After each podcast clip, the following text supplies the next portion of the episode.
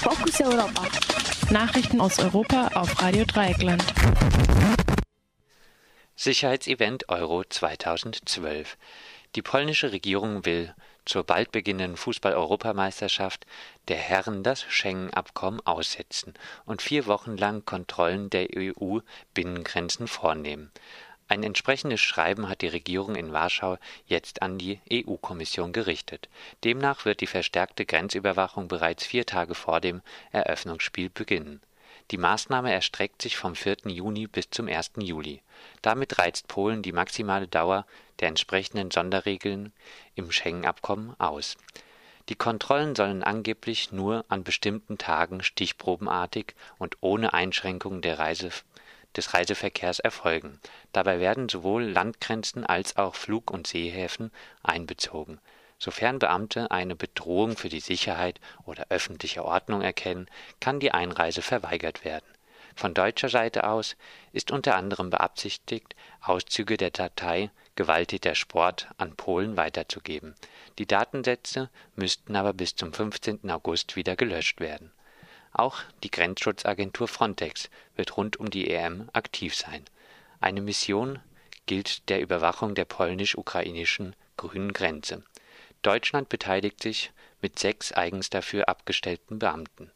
Auch tschechische Polizisten sind dabei. Besondere Unterstützung dürfen die Polizisten aus der Luft erwarten.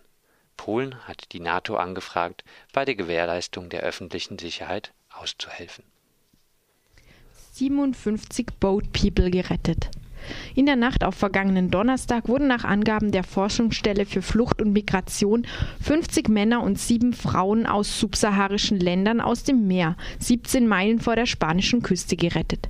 Sie gerieten in Seenot und es wird davon ausgegangen, dass sie Angehörige in Spanien angerufen hatten, die dann den Notruf auslösten. Rund zwölf Stunden später wurden die Boat People mit Hilfe eines Flugzeugs und zweier Boote vom Seerettungsdienst gerettet.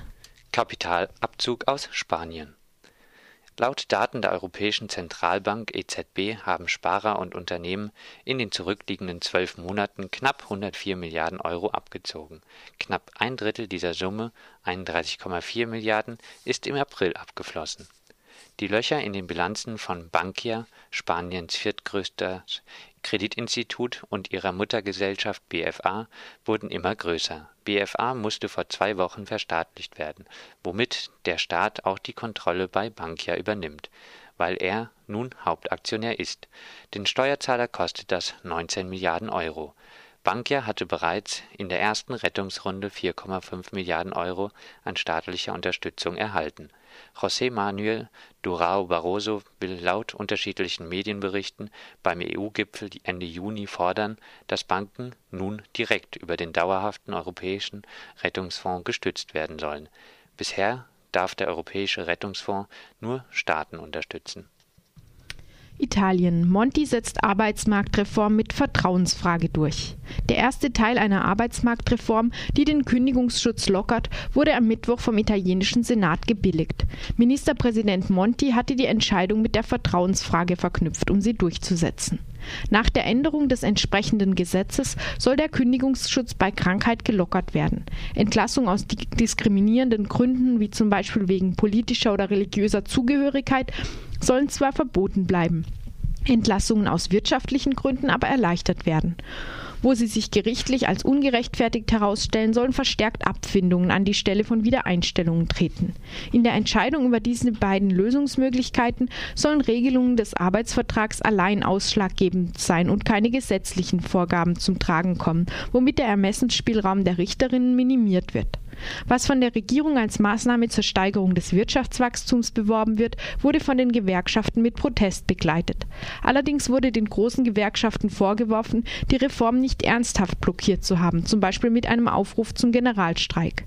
Der zweite Teil der Reform muss ebenfalls vom Senat verabschiedet werden. Danach bedürfen beide Teile noch der Zustimmung durch die Abgeordnetenkammer. Frankreichs Nächte werden dunkler. Geschäfte und Unternehmen in Frankreich müssen ab dem 1. Juli die Beleuchtung ihrer Schaufenster, Fassaden und von Innenräumen, die von außen sichtbar sind, von 1 Uhr nachts bis 6 Uhr morgens ausschalten. Die neue Energiesparverordnung war im letzten Dezember noch von der damaligen Umweltministerin angekündigt worden. In Frankreich treten in Sommern als auch in kalten Wintern regelmäßige Engpässe bei der Kühlwasserversorgung der französischen Atomkraftwerke auf. Das führte zur Abschaltung und Stromimporten aus Deutschland.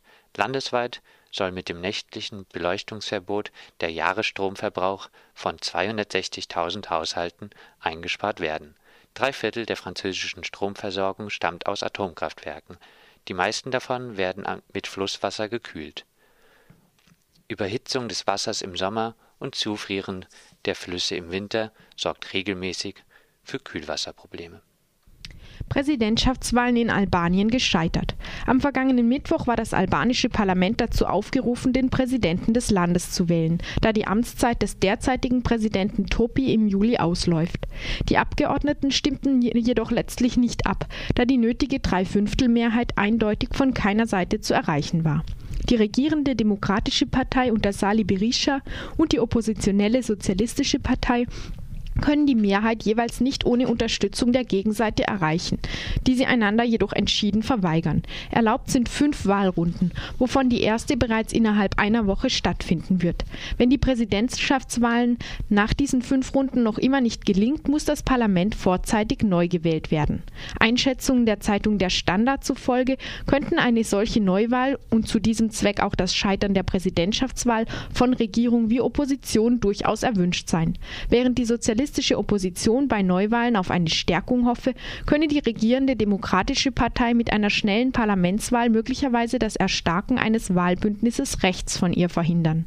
An dessen Aufbau ist wesentlich der noch Präsident Topi, Gefolgsmann von Premier Berisha, beteiligt.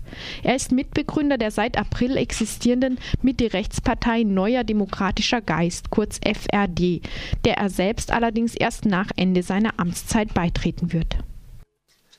Deutsche Waffen, deutsches Geld fliegen mit in alle Welt. Die Bundeskanzlerin und weitere Minister der Bundesregierung lassen sich auf Auslandsreisen regelmäßig von Vertretern der deutschen Rüstungsindustrie begleiten. Das geht aus der Antwort der Bundesregierung auf eine kleine Anfrage verschiedener Bundestagsabgeordneter der Linkspartei hervor.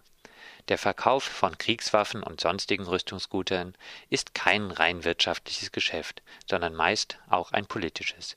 Insbesondere bei größeren Exportvorhaben ist die Unterstützung der Bundesregierung bei der Vorbereitung und Durchführung von essentieller Bedeutung.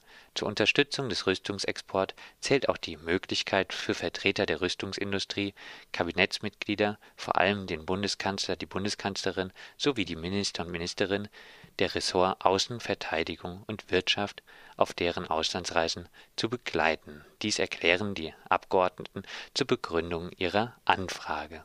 Die Bundesregierung erklärte daraufhin in ihrer am 30. Mai veröffentlichten Antwort die Bundeskanzlerin, der Bundesminister des Auswärtigen sowie der Bundesminister für Wirtschaft und Technologie werden auf geeigneten Auslandsreisen üblicherweise von Vertretern der deutschen Wirtschaft begleitet.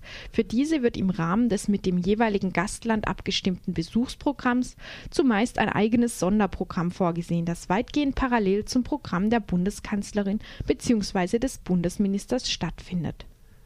So ließ sich die Kanzlerin bei Reisen in die Türkei, die Vereinigten Arabischen Emirate, nach Saudi-Arabien, Katar, Bahrain, Indien, Singapur, Kenia, Angola und Nigeria von hochrangigen Vertretern der deutschen Rüstungsindustrie begleiten, zum Beispiel der Unternehmen ThyssenKrupp Marine Systems AG, Aero Engines Holding AG und EADS Außenminister Westerwelle kann dieser Länderliste unter anderem noch den Jemen hinzufügen. Auch ihn begleiteten hier ThyssenKrupp-Vertreter. Die Antwort auf die Kleine Anfrage listet Reisen zwischen 2009 und 2011 auf. Soweit die Fokus Europa Nachrichten vom 1. Juni 2012.